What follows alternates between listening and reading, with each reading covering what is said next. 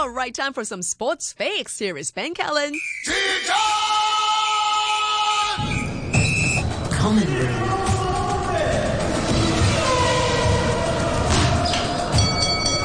Sports Fix. Welcome back to Sports Fix, everyone. It's Ben Cullen here with this week's update for you.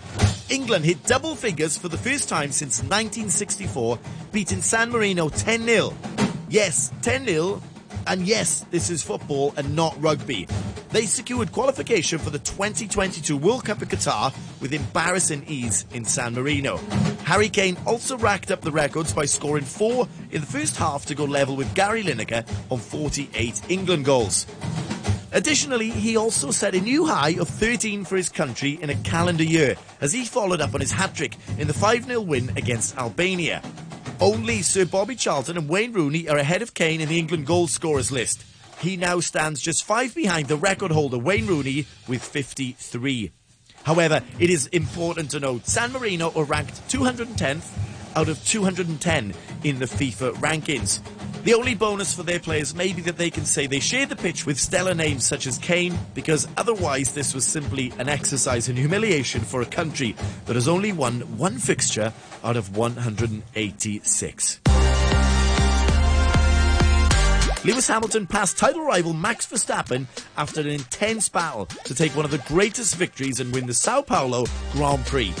Hamilton took the lead with 12 laps to go after fighting up from 10th place on the grid and cut Verstappen's advantage in the championship to 14 points. His move on Verstappen came 11 laps after the Dutchman forced him off track when Hamilton made another attempt.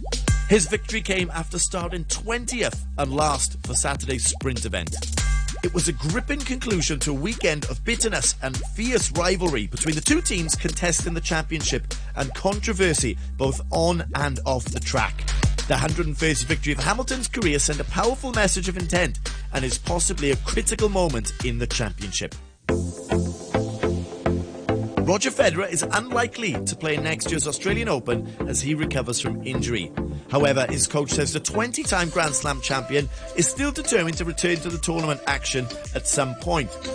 Swiss Federer has not played since losing in the Wimbledon quarterfinals in July and having more knee surgery. I think the Australian Open is not a real possibility right now, said his coach. I think there are very few chances. He is still recovering, and knowing him, he wants to be sure he can play to win the tournament and be at 100%. He will go step by step because he is 40 years old now, and he needs to be patient. He cannot recover as quickly as he used to. Good luck, Roger. We'd love to see you on the court again soon. I am delighted to welcome to the studio Kalana Fernandes. She is your typical overachiever. she is co-founder of Output Fitness Gym, a personal trainer, a massage therapist, and a competitive strong woman. She is currently ranked second in the world for the under 62.5 kilogram weight category in the Static Monsters competition. That was a mouthful. Welcome, Kalana. How are you today? Hi, uh, thank you for having me. I'm, I'm good, thanks. We're very excited to have you. Now, what we like to do is cast judgment before we start by asking you some quick fire questions. Are you ready? Cool. Early bird or night owl? Night owl. Interesting. Bench or squat? Squat. Pizza or pasta? Pizza. Swim or run? Swim. Favorite flavor protein? Oh. Chocolate? Favorite cheat meal? Pizza. Pizza. Easy. Very good. Thank you very much. Can you give the listeners a brief rundown who, for who you are and what you do day to day? Okay, uh, I'm Kalana. I am a uh, Australian-born girl who grew up in Hong Kong. Uh, I've always had a passion for fitness, and I went into that as a career. Uh, I'm a massage therapist first, and then became a PT. And now, uh, incredibly, I have started my own business with my partner. We have a gym in Sheungwan, Output Fitness, and. Uh, day to day, that's what we do. Wake up at five o'clock in the morning, open the gym for a 6 a.m. start, run classes all day, and in the middle of that, when I've got time, make sure I get a, a, an hour and a half to two hours of training, if I can. That's a busy day. Yeah, it's a long day. Congratulations on opening the gym. Thank you very much. How was that for you? Yeah, good. Tough considering we opened during uh, COVID, but uh, we're making it work. Uh, we've been open officially now for about seven months, yeah, it's it's going well. Good for you. Thank no one would have suggested to open a gym during COVID. No, absolutely not. But how many? uh, how many people? Well, the answer is not everyone, but did did everyone, or was there some people that thought that's not a bad idea? we had a, a solid p- amount of people who were like rooting for us and, and thought we could definitely do this. Good. Because we have a good following from our, our business because we've done the boot camps, outdoor fitness, mobile, Got it. everything for about four years. So we do have a following anyway. Very good. Yeah. All right, you're the proud owner of second strongest female worldwide Mm-hmm. in your competition. Yes. How did you earn that, and what does that mean to you? Uh, okay, so strong woman or strongman compet- competitions. Uh, I got into this about three, three or four years ago, uh, just by chance, or not by chance. My my partner did it first and suggested I try it out, and then I found a passion in it and found realized my potential and how strong I could be. So I pushed through it, and I did my first competition in 2019 Okay. uh, and did okay.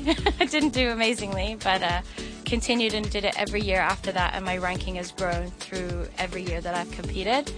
Uh, last year, I ranked third in the world for the qualifiers, and this year, uh, in October, I ranked second, so I moved up in the rankings. Amazing. Well Yes. done. What actual event did you do in the competition? Okay, so there are two events in the Static Monsters qualifiers. Uh, it's there's there, it's called the axle Deadlift, which is a deadlift which is raised off the floor, so it's a higher bar, like a high pull deadlift, and with a bar that is about an inch and a, an inch and a half, maybe two inches thick. So it's a much thicker bar to hold on to. Usually use straps to pull it up. And the second lift is a log press, which is a big metal log which you deadlift, clean, and overhead press. The log press is quite the technique, isn't it? Oh yeah, it's all very much technical. I mean, you can have very much uh, good upper body strength, but if you don't have the technique down for this, it can be really, really hard. Yeah, I've seen, I've never tried it. I've seen many videos of it, and when you see the guys at the top level, they essentially sort of use their stomach a lot, don't they? Yeah, is that is yeah. Um, that the same for those guys? Are huge, or if you know, I imagine some people In strongman, I think it's it's very much uh, an asset to have a big belly when it comes to doing uh, carries or log presses, for example. Because once you get over your belly, uh, you can You can sort of hold reset. Yeah. yeah. Um, it's not necessarily something that you need. Obviously, I don't have a big belly. Yeah, no. um, but uh, for for the bigger guys, I think they use it as you know something that helps them. Got it. Yeah. And then the axle deadlift. Did you get a PB in either of these? Yeah, so, um, well, for the log press, I definitely got a PB. Uh, my previous uh, personal best for the log press was 67.5 kilograms. Um, and I've had that score for about two years. Been waiting to get the 70, and I finally got the 70 kilos overhead, uh, which I'm so proud of. I was very, very proud of that lift. Um, the axle deadlift, I my opening lift was 230 kg, which is what I closed on last year, which is pretty cool. Um, and then my second lift was 240 kg, which I smashed. I got that up, which was my end score. I did try the 250 and I got it off the ground, but I couldn't lock it up. But I'm uh, really happy with the end result with the 240 as my final, which is a personal best. That's awesome. Yes. Good job. Thank you. Thank you, Kalana. We look forward to hearing more from you next week. Hong Kong, are you ready?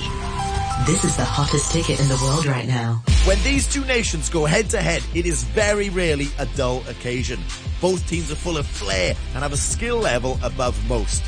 New Zealand take on France in Paris this weekend in their final autumn international. New Zealand will be gunning for a win after last weekend's loss to Ireland.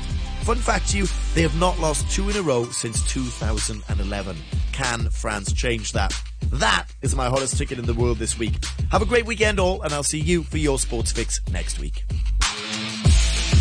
Thank you so much to Ben Cullen. Join him every single Friday for Sports Fix.